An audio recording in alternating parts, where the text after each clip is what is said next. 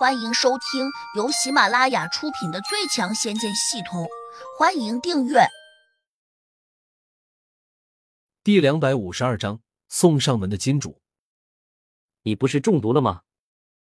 在倒下去的那一刻，石修绝望地叫了一声。中毒又如何？哪怕我还有一点残存的法力，也能轻易灭掉你们。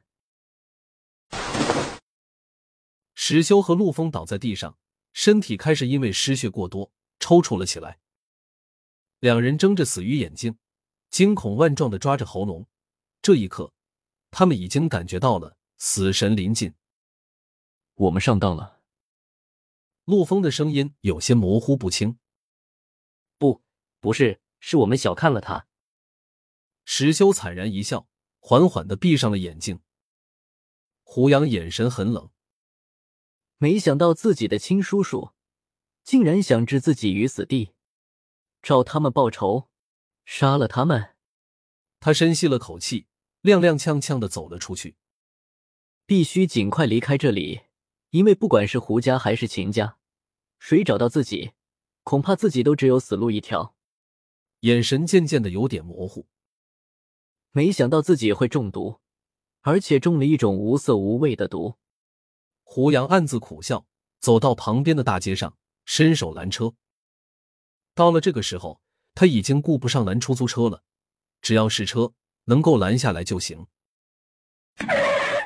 一辆白色的越野车急刹在胡杨的面前，里面探头出来一个怒气冲冲的女子，她留着一头大波浪棕色卷发，冲着胡杨娇声喝道：“你不要命了吗？快让开！”胡杨身子一软，一下就扑在了小车引擎盖上。女子急了，连忙下车，上来便要拉胡杨。你是不是想碰瓷？我这车上是有监控的，你找错对象了，快点走开。胡杨伸手按了下，勉强直起身，摇摇晃晃地走到车门旁边，伸手拉开车门，一步跨了上去，坐到了副驾上。开车。女子愣了下，可能对于胡杨这个行为有点措手不及，他着急地问：“你凭什么让我送你？我这不是出租车，你看清楚好不好？”“我给钱。”“你看我像是那种缺钱的人吗？”女子走回小车，瞪着胡杨恨恨道：“你快下去，再纠缠我，我就报警了。”胡杨突然拿出了一把短刀，拍在了女子手臂上，眼神变得有些森冷。“你要是不肯送我，那你滚下去，我自己开车。”女子神色大变，她呆呆地看着胡杨，可能一时之间没有弄明白胡杨手上的刀是怎么拿出来的。另外，虽然胡杨的眼神看起来很冷，但她却又觉得胡杨并不凶，而且现在近距离看着他，女子甚至还认为胡杨看起来很帅。是真的很帅，并且他的眉宇间虽然露出了淡淡的哀伤，但这并不影响他的帅气，相反，他此时的气质看起来更好，似乎还有些高贵。女子越发不怕他，他似乎还很清楚胡杨不是那种抢劫犯，毕竟他穿着一身名牌服装，给人一种富家子弟的感觉。也许他是个富二代，背着家里在外面打了架，受了伤，所以才急于拦车去医院。如此一想，女子便撇了撇嘴说：“行，我可以送你，但是我的要价很高，没有十万八万，我不会放你走的。”胡杨嘴角浮起一丝轻视的笑意，收了刀，答应了一声：“好。”女子看在眼里，马上小声嘀咕：“好像我要的太少了，看来我还得多要一点。”开着车，他又笑着自我介绍说：“我叫玲玲，别人都叫我小玲子，你可以直接叫我的名字。对了，你怎么称呼？”他这么热情着的时候，却没有得到胡杨的回答，忍不住转头看过去，却发现胡杨好像睡着了。